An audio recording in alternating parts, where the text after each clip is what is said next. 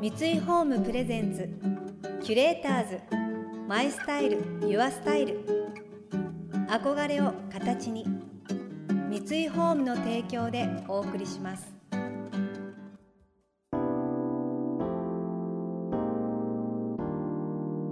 溢れる情報の中で確かな審美眼を持つキュレーターたちがランデブー。今日のキュレーターズは井浦新です。今泉力也です。想像力を刺激する異なる二人のケミストリー。三井ホームプレゼンツキュレーターズ。マイスタイルユアスタイル。ナビゲーターは田中れなです。今日のキュレーターズは俳優の井浦新さんと映画監督の今泉力也さん1998年に映画「ワンダフルライフ」の主演で俳優デビューの後映画テレビドラマなどで幅広く活動されている井浦さん。さらにモデルやファッションブランドのデザイナーとしての顔も持ちカメラ登山美術音楽など多趣味なことでも知られています。一方2010年に商業監督デビューをされた今泉さん。等身大の人々の日常を描くことに長けこれまでにサットティ愛がなんだアイネクライネ・ナハトムジーク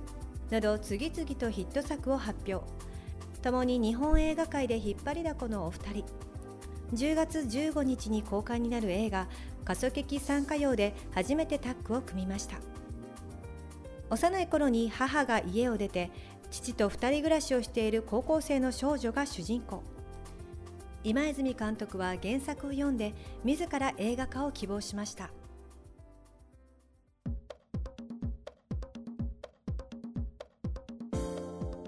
今回の原作の久保美澄さんの「過疎劇参加よ」っていうのはまあ一個の小説の中にある短編の一つの話なんですけど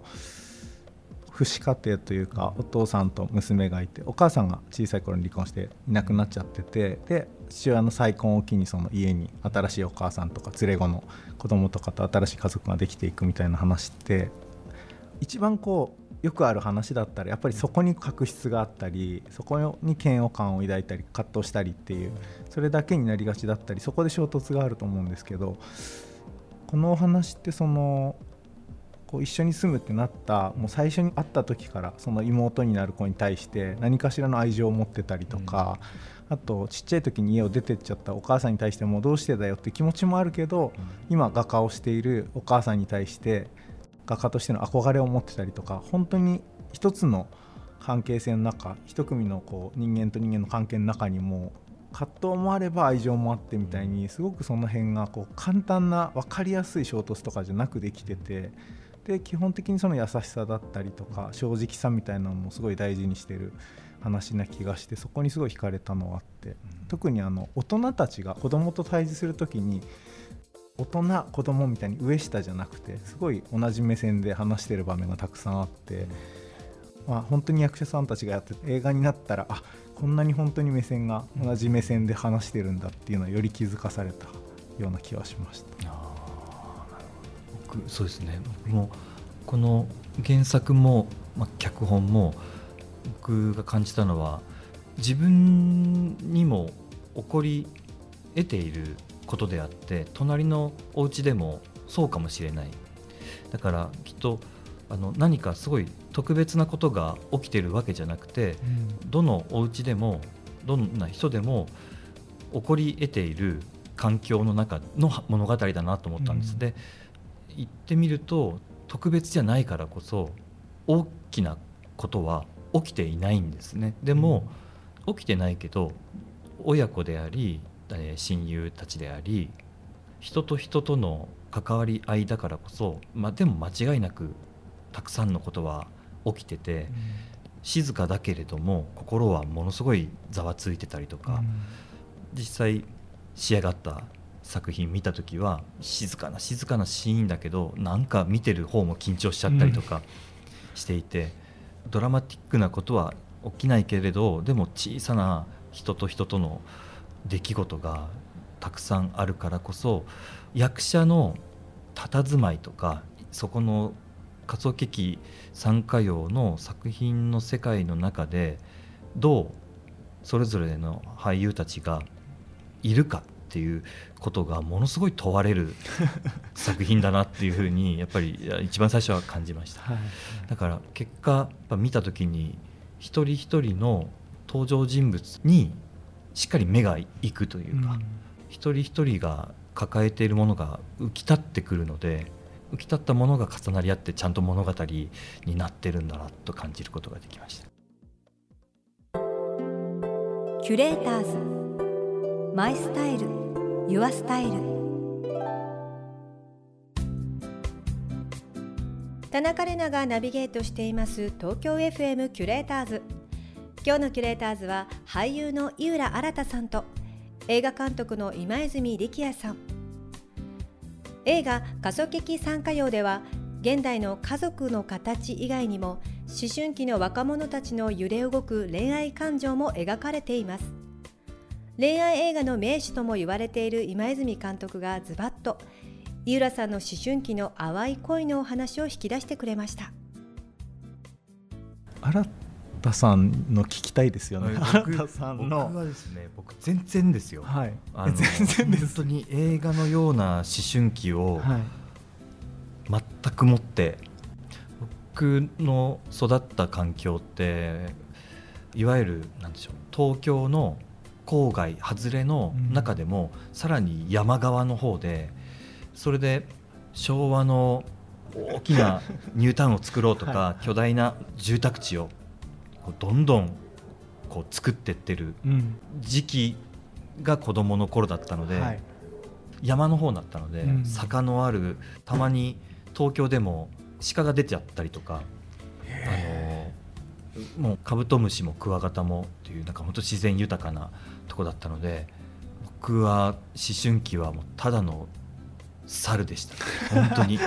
あのもうもう外でとにかく遊んでとか、はい、もう部活だけとか、はい、部活は部活はずっと小学校から中学校の9年間をサッカーで。でなんかそういう性格なんでしょうね。なんか9年間ゴールキーパーだけやり続けたりとか、えー、結構ガチでやったのでなんか高校の時にちょっとパーンと弾けてしまって、うん、全く違う世界を見たいと思って突然体操部に入って それはそれはなんかこうヒーローものとかへのちょっと憧れっていうか、はい、こうくるくる回人間があんな風にくるくる回れるなんて 夢のみたいだみたいな。でもとにかく部活しかしてなかったです。ずっと。恋愛とかではなく恋愛もだいぶベタで、恋愛ベタで、はい、中学校の3年間とかも好きになった女性を両思いだっていうのが めちゃめちゃあるじゃないですか。いやいや。両思いだっていうのが分かったんですけど、はい。はい、そのどう女性と付き合っていいかとかも6年間それまでサッカーしかしてなかったので 本当に女性と付き合うとかで両思いでもうきっと満足してしまったんですよね、だから、なんかこう一緒に帰るとか、発想の中になくて、両思いだって分かった時点でその終わってしまって僕の中で、そしたらまあもちろんですよね。もう進展がやっぱないですし恋愛の、両思いじゃなくなってしまって。でも思い続けることしかできないから、うん、3年間その一度好きになった人をずっと好きなままでいるみたいな、ことしかできなかったみたいな感じ。ですそんなんそんなんです。エピソードがなさすぎて。いやいやめちゃめちゃ今のいい、うん、もう一番甘酸っぱいというか両思いっては分かんないんですけどなんか追ってたいとかとは別だけど思い続けてて相手が自分なんて好きじゃないと思ってたりしてる時間はやっぱ思えるしずっと思い続けられたり、うんうん、なんかこうそれを求めてたそれがもう手に入ったみたいなその先で分からないみたいなのはすごくなんか想像はできるというか中学生ぐらいまでとかの話そういう感じでした、は猿でした。山猿でした。キーパーを。ゴールキーパーの山猿でした。キュレーターズ。マイスタイル。ユアスタイル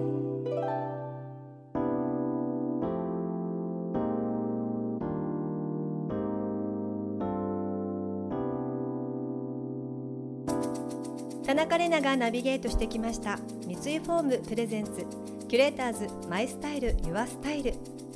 今日のキュレーターズは俳優の井浦新さんと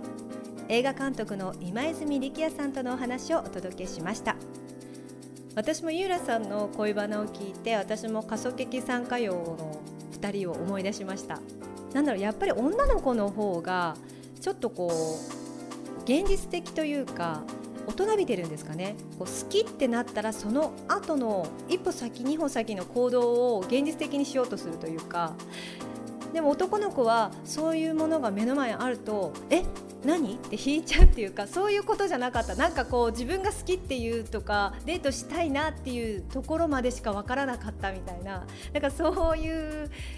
こうやり取りなんですかね。そのすごい思い出しましたね。こう妙にこう納得をしてしまった。私でした。映画「過疎劇参加用」は10月15日よりテアトル新宿ほか全国ロードショーになります。この番組では感想やメッセージもお待ちしています。送ってくださった方には月替わりでプレゼントをご用意しています。今月はプロダクトブランドヒラクルのクールコースターです。石川県の伝統産業九谷焼を低温で焼き上げ作られた素焼きのコースター。水に浸して使用するだけで保冷効果を得られ冷たいデザートや飲み物の飲み頃を長く保ってくれます。グラスについた水滴を吸水すると柄が浮かび上がる仕掛けがありますのでぜひお楽しみに。またインテリアライフスタイルなどあなたの暮らしをより上質にする情報はウェブマガジンストーリーズのエアリーライフに掲載しています。今月のリコメンドトピックは秋のテーブルは美味しいマロンを大人流にです。詳しくは番組のホームページをご覧ください。来週も引き続き井浦さんと今泉さんをお迎えして今度は今泉監督の映画と恋にまつわる甘酸っぱい思春期の思い出にも迫っていきますよ。それでは素敵な週末をお過ごしください。田中れなでした。三井ホームプレゼンツキュレーターズマイスタイルユアスタイル憧れを形に三井ホームの提供でお送りしました。